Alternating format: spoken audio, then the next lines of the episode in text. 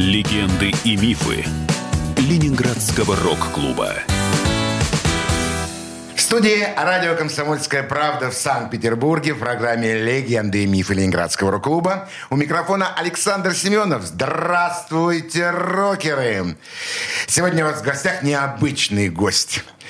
Человек, которого я часто видел на всех музыкальных тусовках, реже видел на сцене, но в зале видел часто. О ком же это я говорю? О человеке, которого я сегодня хочу вам представить, с кем я вас хочу сегодня познакомить. Зовут его Урал Хазиев, но тем не менее мы его в музыкальной тусовке знаем как Джимми. Поэтому я буду к тебе, Урал, сегодня обращаться как в музыкальной тусовке. Значит, Джимми, добрый вечер. Привет. Джимми, кстати, с одной «М». Джимми Сад. А, кстати, откуда вообще появился такой необычный псевдоним? Ну, когда я закончил школу, я был такой конкретный кудрявый брюнет, смуглый, и переделал струны, играл правой рукой на гитаре. И один мой друг, да, назвал меня в честь моего любимого музыканта. И Джимми... Самое удивительное, что это приклеилось, да, хотя это была шутка. Джими Хендрикс. Если я правильно понимаю, конечно, для всех наших радиослушателей. Джимми с одной буквой «М» и памяти великого гитариста Джимми Хендрикса. Все сразу стало на свои места.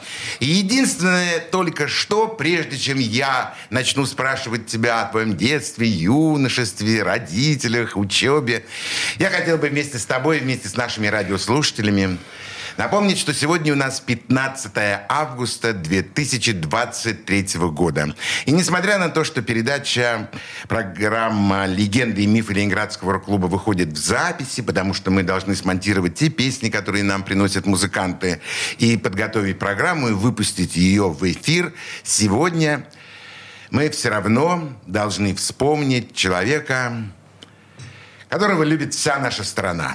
Сегодня погиб Виктор Цой. 15 августа в Прибалтике автомобильная катастрофа, и мы потеряли одного из лучших музыкантов нашего города, нашей страны. Мы помним, любим и знаем творчество Виктора Цоя. Конечно, Джимми, я спрошу тебя во время передачи еще о твоем знакомстве. Встречался ли ты с Виктором? Что-то делал для него? Поскольку на самом деле Джимми, тот гость, который у нас сегодня в студии, он не только человек, владеющий музыкальным инструментом, а он владеет еще... иглой. И пусть для вас это... Имей в виду, какую иглу, скажи. Да. Могут неправильно понять. А, правильное замечание. Швейной. Швейной иглой. Причем владеет настолько мастерски. А все сегодня услышим. Джимми, где ты родился? В Уфе. Я родился в городе Уфа. Да. То есть ты практически земляк тоже нашего музыканта группы ДДТ Юрия Шевчука. Не приходилось ли там вам как-то где-то что-то пересекаться? Ну, скажу сразу, я первый продюсер ДДТ. Ну вот, собственно говоря, все точки поставлены над «и», поэтому вернемся обратно в самую историю. Учился в школе, был хорошим учеником или был... Нет, был хорошим учеником до определенного момента, много рисовал. Начал осваивать технику шитья. Ну, то чисто для себя, конечно. В каком это возрасте? Наверное, лет 13, когда мне было. Ага. А до этого в школе что нравилось? Какие предметы? Слушай, мне очень нравилась физика. И очень нравилась литература. Ну, вообще, два таких совершенно предмета, не взаимодействующие с собой, но которые раскрывают человека. Ого, как... Моя историк говорила... что лучше всех историю в классе знаю я, но после 8 класса пришла на место исторички завуч по воспитательной части, и, увидев мои длинные волосы, она меня больше не слушала. Я выходил, она меня автоматом ставила 3. Свободен. А вот оно, длинные волосы.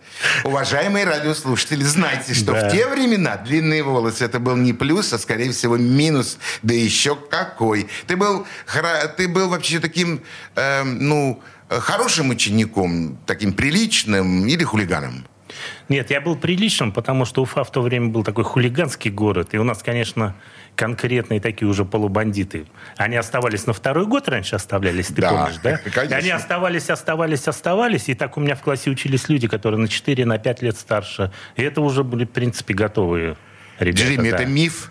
Это не это правда? Правда? На 4 года? На 4? Оставляли они в школе. Они по 2 года сидели в каждом классе. Че? Фантастика. Сейчас просто... это трудно представить. Да, трудно представить. Да. А музыка, кроме вот швейной иголочки там в 13-12 лет, музыка когда появилась где-то в твоем поле зрения?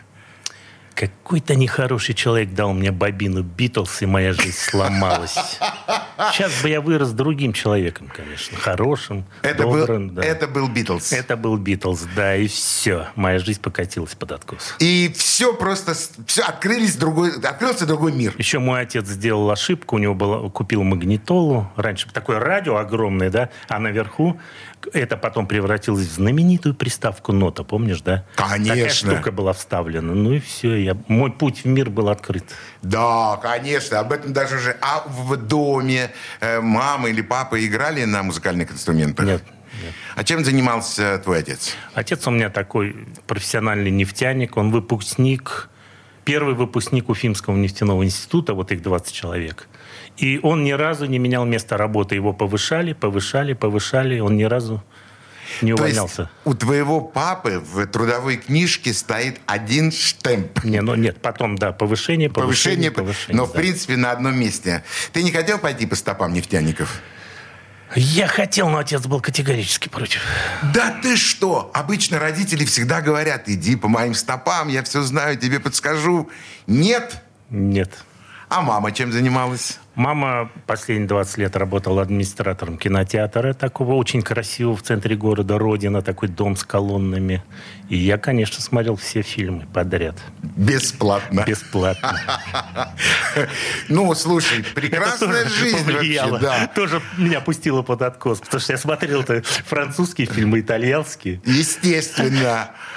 Скажи мне, а вот создать какую-то группу музыкальную, ну, если уже «Битлз» так появилась, что называется, в окружении, там, играть какие-то там на танцы, не было желания? Нет, я собрал группу в училище, когда учился.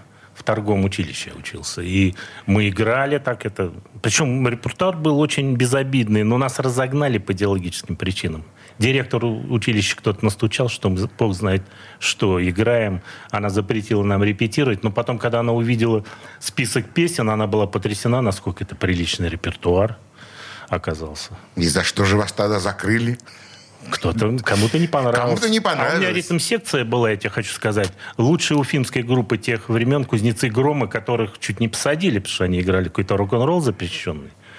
И поэтому мы так неплохо время провели. Страшная история. Да. Что бы ты сейчас хотел предложить послушать нашим радиослушателям из своего, так сказать, музыкального объема знаний? Слушай, я бы россиян предложил, и кто с нами, кто не с нами, тот против нас. Урал! Да. Как я хочу сказать тебе спасибо. Уважаемые радиослушатели, знайте, что если с теми гостями, которых я приглашаю в студию, я все-таки говорю по телефону, примерно о чем мы будем говорить, то музыкальный материал, те песни, те композиции, которые приносят наши гости, они не поддаются никакой цензуре. Это то, что хотели бы, чтобы прозвучали наши гости. И я благодарен тебе, Джимми, за то, что ты вспомнил россиян, Жору Ордановского, у которого только что выпущена книжка, которую написал Зайцев Геннадий, и мы презентовали эту книгу. Здорово! Итак, в эфире «А россияне слушаем». Эй, кто может, помоги сделать лучше наш старый мир. Эй, кто с нами, кто из вас, кто не с нами, кто против нас.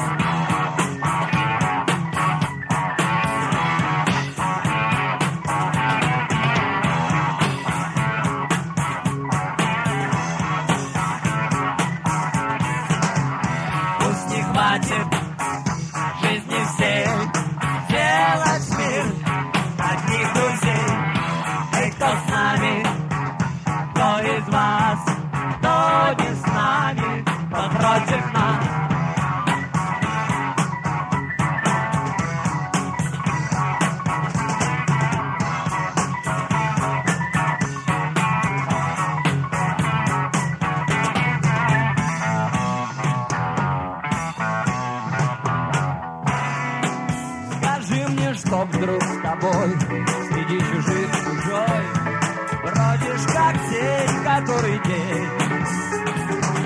Ночь не навек, да здравствует рассвет, нового дня зайдет заря.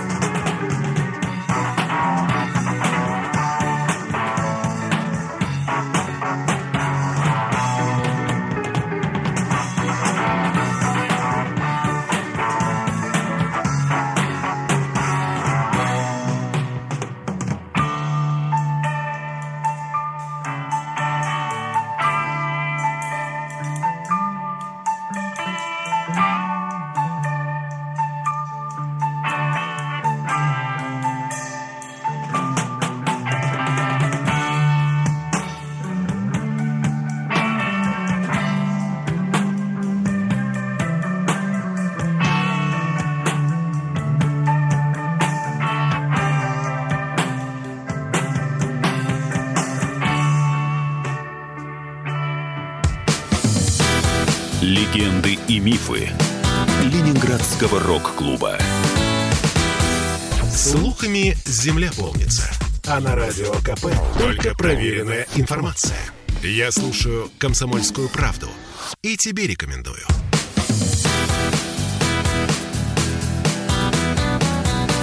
Легенды и мифы Ленинградского рок-клуба. В студии «Радио Комсомольская правда» в Санкт-Петербурге в программе «Легенды и мифы Ленинградского рок-клуба». У нас сегодня в гостях, теперь я уже могу полностью говорить, Урал Хазиев, музыкант, продюсер, портной. Это звучит гордо? Или художник? Ну, я себя скромно называю рок-дизайнер. Рок-дизайнер, согласен. Единственный в России. Да. Ну и еще человек, имеющий прекрасное погоняло, великолепное, так сказать, имя Джимми. Сегодня у нас в гостях. Джимми, продолжим наши воспоминания. Ты продолжил учебу в Уфе. Слушай, чтобы это объяснить хоть как-то понятно, надо понимать, что такое Уфа 70-х, да? Расскажи. Это такой бурлящий котел неформальной молодежи. И собирались все, кстати, в таком месте угол Коммунистический и Ленина, в скверике Ленина, где стоял первый в России памятник Ленину.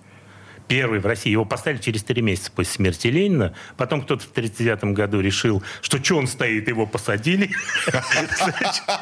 И около этого Ленина все происходило. Там встречались стиляги, пижоны, форцовщики, менялись винилом, там можно было купить джинсы, приходили хиппи, периодически прибегали хулиганы, всех били, мы отбивались как могли. Это бурлило каждый день. Это было, я не знаю, почему Уфа так бурлила. Знаешь, я ездил в Челябинск, Свердловск, там этого не было.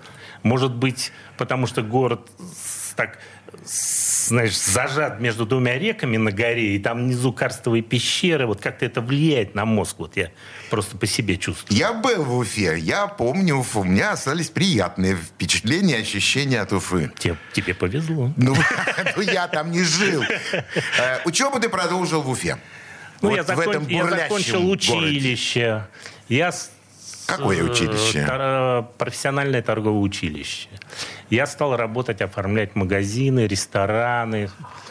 То есть это все-таки, несмотря на то, что училище называется торговым, ты дизайнер. Я как раз по классу оформления магазинов учился. И прямиком меня взяли сразу в хорошую контору, и мы делали магазины, ресторанчики. А в Уфе, надо сказать, денег не жалели на это дело.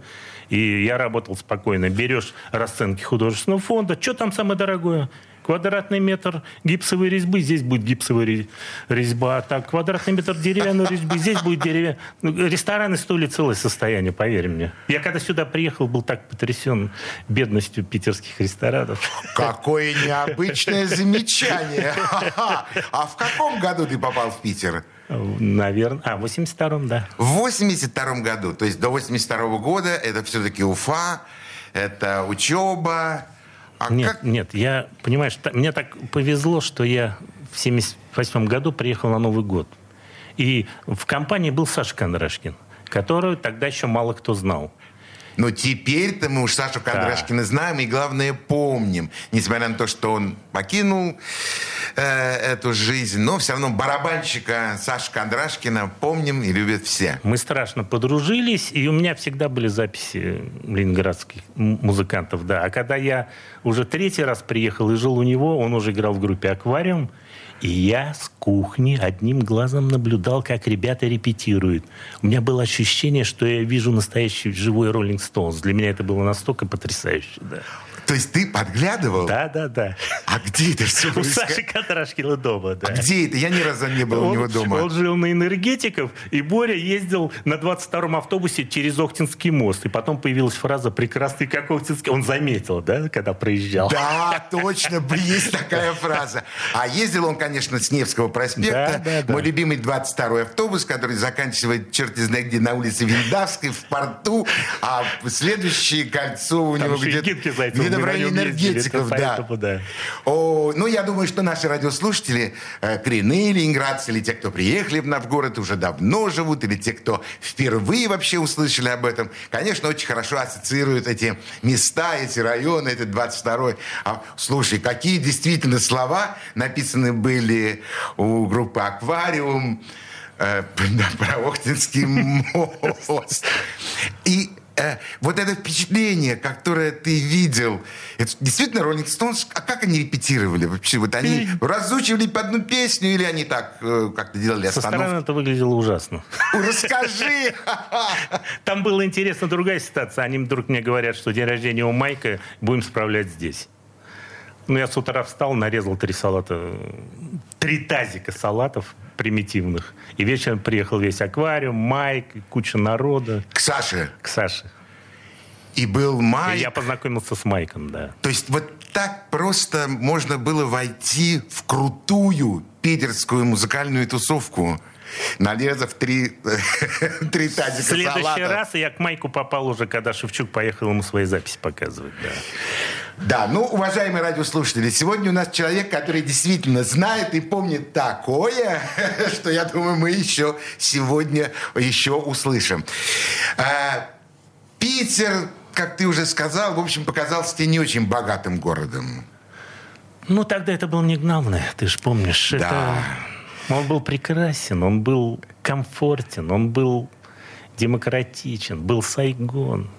Потом открылся рок-клуб. Вот об этом мы сегодня еще будем вспоминать. Питер ты решил переехать окончательно? Ну, или это были такие пробные... Там предыстория была такая, что нас, когда мы уже стали достаточно взрослыми, обзавелись семьями. Я же был идеологом движения хиппи еще в Уфе, надо отметить это. И нас прессовали не слабо, потому что ну, непонятно было, да, любой сейшн хиппи там, в Прибалтике, в Крыму, можно. Винтилова, 10%, 15% из Уфы, из Башкирии. И поэтому понятно, что с Москвы звонили в Уфу, что у вас там происходит. А у нас бурным цветом расцвело движение хиппи, все ходили с волосами, да, можно было, кстати, пару раз меня пытались за это убить, за волосы. И за рваные джинсы, кстати, с которых сейчас все ходят. Это миф? Это правда. Ужас какой. Я нашил заплатку на джинсы, и 3 раза в день я получал замечание. Че, штаны себе не машку, опять та же заплатка нашил на джинсы. Да, уважаемые радиослушатели, все это было. И сейчас Джимми нам действительно рассказывает ту настоящую сыромятную вот эту правду, которая действительно была. Слушай, мне тоже, на самом деле, это резали штаны, когда были клиша. Ходили добровольная народная дружина, ДНД, и, в общем, резало все под корешок. Приятно это вспоминать. Но у нас это было все жестче, ты же понимаешь. Готов поверить. Да, готов в это поверить. Что мы сейчас будем слушать с нашими радиослушателями? Сейчас мы будем слушать... Давай «Мануфактуру» послушаем. «Миллионный дом». Джимми, у меня такое впечатление, что вот наш с тобой разговор по телефону о том, о чем мы будем говорить. На самом деле, внутри мы уже говорили о той музыке, хотя ни слова не сказали про них. Конечно, Алекс Киба, конечно, «Мануфактура». Песня какая будет? «Миллионный дом». «Миллионный дом». Конечно, это первый фестиваль Ленинградского рок-клуба. Конечно, это Рубинштейна 13. Конечно, я ведущий этого первого рок-фестиваля. Огромные овации, которые которые звучат просто после исполнения этой песни Виктором Салтыковым «Миллионный дом». И я, как ведущий, я не понимаю, что мне делать, поскольку крики «давай еще», а по условиям фестиваля, который мы сами выдумали, повторять нельзя, но делать было нечего. И я сказал, и еще раз звучит эта песня. Тогда, в 83-м, и сейчас на радио «Комсомольская правда». «Миллионный дом», «Мануфактура». Слушаем.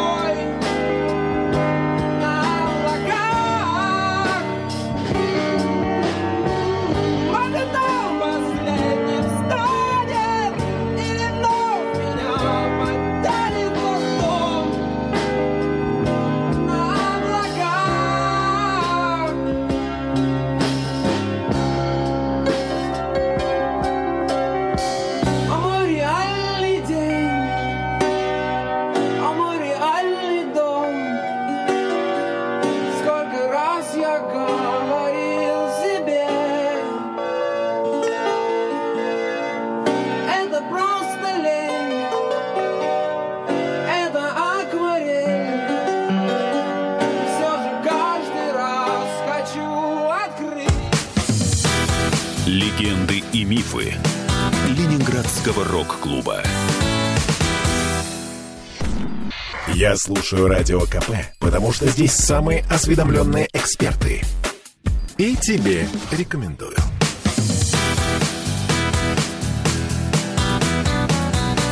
Легенды и мифы Ленинградского рок-клуба. Радио «Комсомольская правда» в Санкт-Петербурге в программе «Легенды и мифы Ленинградского рок-клуба». У микрофона Александр Семенов, а у нас сегодня в гостях удивительный человек. Музыкант, дизайнер, человек, который владеет швейной иголочкой, продюсер и просто хороший человек. Джимми, еще раз добрый вечер. Продолжим наши воспоминания. Как случилось так, что ты познакомился с Юрием Шевчуком и стал первым продюсером группы ДДТ? Ну, ты же понимаешь, что два таких человека не могли в таком городе не встретиться. А сколько жителей, кстати, в Уфе? 1 миллион был в таком времени. Большой город. Большой. Могли и не встретиться. Улица Ленина, она короткая, знаешь. А Юрка жил на Ленина как раз. А я рядом на Революционной. Названия все какие. Действительно, революционные. Ну, а так как Юра взял гитаристом самого, наверное, шикарного гитариста уфимского Рустема Асанбаева, с которым я много лет дружил, естественно, что первое, что сделал Русик, прибежал, сказал, мы собираем группу, и привел Юрку, да, и все. И с этого момента мы не расставались. Вот так это все просто происходит? Да. Ну, вы хоть там сели, выпили, хоть там, не знаю, как-то обсудили проблемы? Или просто посмотрели друг на друга и сказали все? Посмотрели и все. Потом пошли слушать, по-моему, Назарет. Юрка Назарет очень любил. Он меня замучил двойным концертным альбомом. Он постоянно его ставил. Я не знал, куда деваться уже. От Назарета. И вы начали делать музыку? Да, но в то время же как общение складывалось? Интересно было все. Литература, кино, все обсуждалось, книжки доставались, передавали. А ты видел это, а ты это читал, а ты знаешь такого художника. И вот это все бурлило, синтезировалось в музыку. Тем более, Юра, надо сказать об Уфе вот что. Там очень высокий музыкальный уровень музыкантов. Там есть училище искусств, где культ был Джорджа Бенсона. И вот приходишь в ресторан... Ничего себе! Приходишь в ресторан, а там Джорджа Бенсона везде играет. Ты уже не знаешь, куда девать. Хочешь Лазарет послушать? Фиг тебе, вот тебе Джордж Бенсон. В крайнем случае Карлос Сантана. Ну, я могу тебе сказать, Джимми, это не самые плохие музыканты, в общем-то, что Бенсон, что Карлос Сантана, это, в общем, примеры для подражания. Ты понимаешь, да, на какой музыке мы выросли. На какой музыке вы воспитывались, если в ресторане. Приезжала группа «Арсенал», там люди только на люстрах что не висели. Козловский. Да. Я никогда, честно говоря, ты для меня просто открываешь Уфу, музыкальную Уфу совершенно с другой стороны. А скажи, а группа ДДТ в Уфе была, такой крутой? Один известный гитарист, когда стали искать гитариста, один известный гитарист уфимский, он сейчас здесь в Питере известный, пришел, и пианист, замечательный пианист у Юрки был, Вова Сигачев, тоже его с нами нет. Он на прослушивании, значит, в парке, где играл на танцах, спросил: мужчина, а вы где вообще играли в каких-нибудь коллективах? Человек говорит: конечно, в ДДТ. Сидит Сигач, организатор ДДТ, так понимаешь, ему... Да. Конечно, совершенно фантастические. А когда ты решил все-таки переехать в Питер? Меня выдавили. Что-то в 82-м году. Вот эта запоздалая реакционная волна докатилась до нас. Когда мы уже стали взрослыми, когда у нас появились дети, работа хорошая, некоторые постриглись, нас хиппи стали гонять очень сильно. И когда начали сажать, искали повод. Да. У меня не было, я там не любил наркотики, не выпивал и не валялся. Нет, у меня ничего не было криминального. Надо же было повесить криминал, политические статьи не приветствовались. И когда посадили моего друга, который впоследствии стал знаменитым священником, отцом Борисом, его посадили по статье «Организация религиозных семинаров». Почему-то он поехал в уголовную зону, где ему было тяжело, понятно. И один умный человек из Москвы, диссидент, один сказал: тебе надо бы свалить, иначе ты за ним поедешь. Хотя бы на год. Только никому не говори. Вот хоть одному человеку скажешь, и все, ты не уедешь. И я быстренько свалил, да. И ты не сказал об этом никому? Даже Шевчуку. Причем, тебя уволят быстро, он говорит. Ох, а когда ты помнишь, 2 недели отработать. 2 недели отработать, конечно. И я думаю, так, завтра у меня самолет вечером, утром я иду увольняюсь и лечу в Питер. Уволят. Вечером зову друзей на вечеринку, не говорю по какому. Просто давайте соберемся, посидим. Включая телевизор, а там передача про нас. И ведет ее главный прокурор Башкирии. Хиппи такие. Все конфискованные мои фотографии показывают. Рассказывают, что мы... Хулиганы из хулиганов. Хуже гораздо. Хуже. Хулиган, по сравнению с нами, просто белые... Пушистые. Я так думаю, завтра я поеду увольняться. Я приезжаю, а текстильщик «Вторг», где я работал, он на 2 лагеря поделился. Одни говорят: да брось, ты чего увольняешься? Брось, тебя оставят. Забудет, сказать, дурацкая передача. А половина говорит: мы знали, что ты враг. Со своими волосами. Так тебе и надо. И это не миф. А я же, да, это не миф. А я же не могу сказать, что у меня самолет. Через полчаса. Я дурика такого валяю. Парторг нас там просто танцевал. Наконец-то ты, гад, уваляешься. Извиняюсь за выражение. Да. Приятные воспоминания. И ты оказываешься в Питере. Здесь друзья уже были, понятно, помогли мне, как могли. И... С семьей или сам переехал? Нет, я сам переехал. Генка Зайцев взял меня в кочегарку на работу. Вот. Я туда взял Мишу Барзыкина на работу. И началось, да. У нас была своя кочегарка. Это альтернативная Цоевской, да. Да, я слышал про эту кочегарку. О, а где она находилась? Она на Московском проспекте. И я недавно ходил документы брать для пенсии. Я говорю, вы знаете, что у вас был первый подпольный концерт Шевчука ночью? Али в обморок упали. Я там провел первый Юркин концерт, да, ночью. В каком году это было? Второй фестиваль у нас какой год? Если первый был в 83-м, второй в 84-й. Я иду к Коле Михайлову. Вот сначала вся история. Говорю, ты обязан пригласить ДДТ и Урфин Джюс, если ты что-нибудь понимаешь в музыке. Коля кряхтел, сопел и дал мне 3 полных комплекта на все концерты на первый ряд. Мне, Пантыкину за Урфин Джюс и Шевчуку. Я звоню ребятам, срочно вылетайте. Они приехали. И мы каждый концерт на первом ряду гордо отсматриваем. И был удивительный совершенно момент, Саша, я тебе скажу. Мы приходим перед выступлением кино. Для Юры кино это всегда было какое-то противостояние, значит. А на Юркином месте сидит БГ. Мы, значит, так... Юра говорит, ничего. И они так вдвоем сели, и я угораю. Ну, фотика не было. Они сидят так, шейки вытягивают и смотрят кино, которое тогда, насмотревшись... Ты помнишь такой фильм «Арена», «Дюран-Дюран»? Да, Цой вышел без гитары, в желтом пиджаке, пускал кольцем микрофон. Каспаряша... Ну, сказка просто. Сказка, я помню это выступление. И тут, значит, на второй песне... А сзади все сидят, смеются, вот все же знакомые. Боря, значит, делает вот такой жест и рыбкой ныряет в оркестровую яму, только кеды торчат, значит. Юра так писал, поворачивается ко мне, говорит, ты когда меня с БГ познакомишь? Я говорю, а ты только что с ним сидел? Он говорит, так и не надо вот эти твои шуточки, знаешь. И вдруг сзади весь второй ряд, говорит, это был БГ. Юра так посидел, подумал, говорит, а что у него такой череп странный? Я говорю, я не заметил. Джимми, это правда? Это правда, блядь. Вот нырнул... Нырнул рыбкой после второй песни. Я тебе скажу больше. Они после выступления, вот, окончания концерта, они бодались, там стояли, ты круче, нет, ты круче. Я зашел в гримерку, Борис, значит, светит там. Ты круче, нет, ты круче. Такие, знаешь. Ну, не было тогда средств связи. Можно было снять, конечно. Да. Фантастическая история. Я никогда не видел, не слышал, даже не представлял об этом. Что будем слушать вместе с нашими радиослушателями? Слушай, мы будем слушать мою любимую группу «Странные игры», «Эгоцентризм 2». Нет, действительно, мы дышим одной музыкой. Виктор Сологуб, Гриня Сологуб, «Странные игры», Кондрашкин, наверное, там еще. Кондрашкин. Да. Это все наши боевые товарищи, боевые друзья, поэтому «Странные игры» слушаем.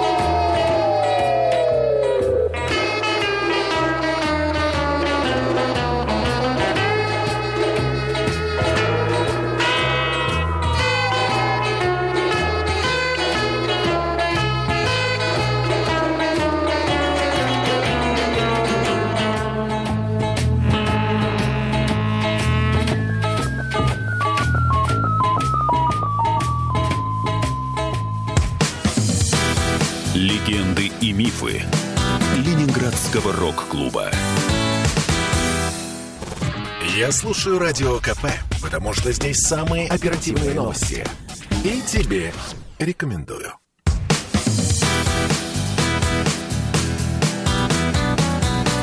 Легенды и мифы Ленинградского рок-клуба. Студия «Радио Комсомольская правда» в Санкт-Петербурге в программе «Легенды и мифы Ленинградского рок-клуба». У нас сегодня в гостях Урал Хазиев. Хотя, в принципе, музыкальные тусовки мы его знаем как Джимми. Как Джимми я к нему и буду обращаться, как к дизайнеру, как к первому продюсеру группы ДДТ, как к музыканту и вообще к хорошему человеку. Джимми, ты переехал в Петербург, в Ленинград. В 1981 году открылся Ленинградский рок-клуб. А когда ты услышал вообще о том, что открылся рок-клуб? Сразу. Сразу? Конечно. А кто тебе сказал? Наверное, Гена Зайцев, мне кажется. Я у Генки все время останавливался, да. На Курлянской еще. Тоже 22-й автобус, опять, видишь, история. Опять 22-й, да. Все. Хотя, в принципе, на Рубинштейна, да, Гена тоже жил. Он потом уже на Рубинштейна попал, да. Недалеко от Рубинштейна 13, кстати. Я помню эту комнату. И это было вот Рубинштейна 13, рок-клуб, это было такое событие, которое всколыхнуло по сравнению с Уфой, из которой ты... Конечно. Ты что? Но я увидел какой-то другой уровень свободы просто. Вот, другой. А в чем это чувствовалось? Вот единственный концерт ДДТ, который мы сделали в нефтяном институте, где мой папа, конечно, учился. И это был единственный концерт ДДТ, который... Мы получили резонанс года на полтора. Юрку запрещали, ругали. Какие-то дурацкие статьи писали, что он поет неправильные песни.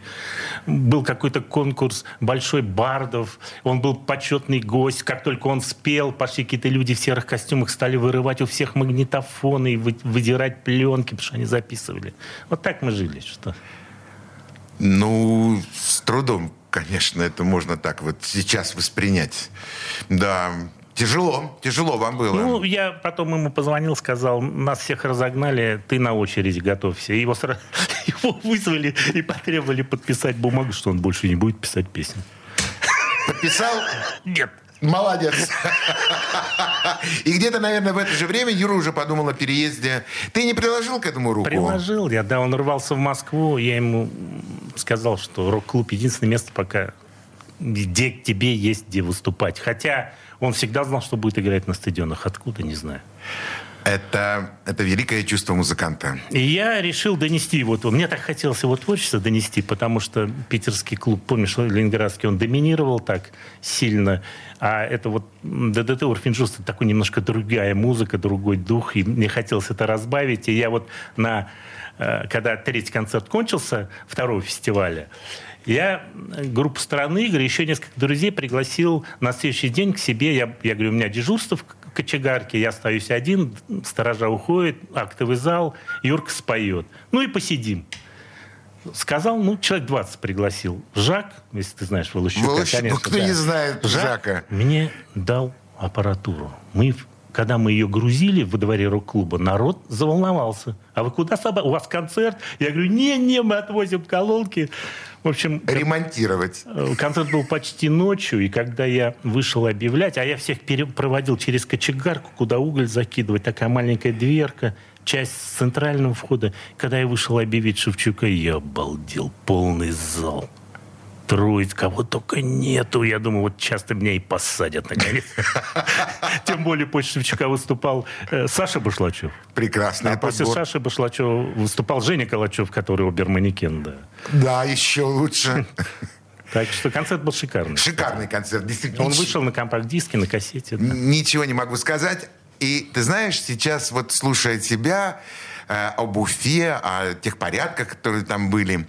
А я ведь вспомнил. Я ведь познакомился с музыкантами группы из Уфы гораздо раньше, когда приехал Слава в город, когда приехал Урфин Джюс, и они снимали дом в Коломягах. И вот в этих Коломягах, в этом доме с Пантыкиным, с Бутусовым, я бывал, ты знаешь, довольно часто. И я слушал вашу музыку, и я, в общем, на самом деле проникся уже к тем ребятам. И, там не было Шевчука. Я тебе хочу сказать, что когда ДДТ крепко прижали, Юра же поехал в Свердловск, и они играли на танцах с Пантыкиным. Группа «Глобус». «Глобус» на танцах. А что делать? Что делать? Да, конечно, что делать? Действительно, с этим. А правда, что действительно ты взял Мишу Барзыкина в кочегарку? Взял, да. За это он меня взял на работу. Я работал в телевизоре некоторое время.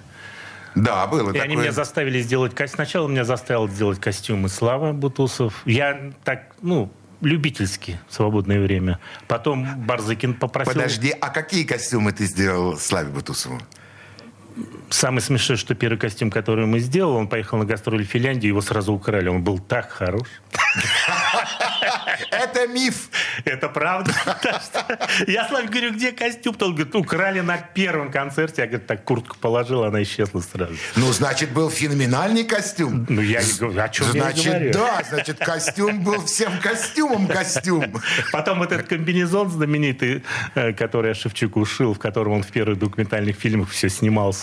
Да, я помню этот комбинезон. Я делал два себе и Юрке. Это твоя работа? Моя работа была, да. А почему комбинезон?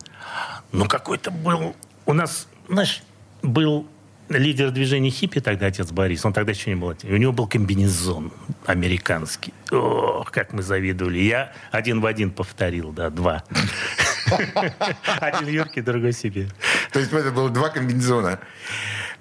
И музыканты так спокойно отнеслись к тому, что ты что-то шьешь для них и говоришь, неплохо было бы, чтобы ты вышел вот в этом на сцене. Они сами просили. Никогда не предлагал, да. И Бутусов. Они меня вынудили выйти к этому занятию, чем я сейчас занимаюсь. Это один обратился, второй, третий. Потом Сакмаров, когда в «Аквариуме» играл, что-то попросил. Потом группа «Мастер» из Москвы приехала. Я им что-то... И вот так потихоньку я втянулся, да. Хотя хотел сохранить это на уровне хобби. Не-не-не, ты стал просто легендарным, я бы сказал. Потому что твои одежды на сцене, в общем, были видны на самом деле. Я недавно получил удивительное письмо. Спасибо вам за куртку. Из другой стороны теперь. Нам вашу куртку подарил Егор Летов, которому вы ее шили. Я начинаю долго вспоминать, думаю, какую я куртку... И тут я вспомнил, что мне Кондрашкин подарил маскировочную сетку, настоящую военную. Я две куртки шил Сашке и себе. И мою выпросил Егор Летов. И думаю, так восстанавливаю память, я вдруг понял, что, видимо, эта куртка ушла уже туда, куда-то в небытие. Конечно. Да.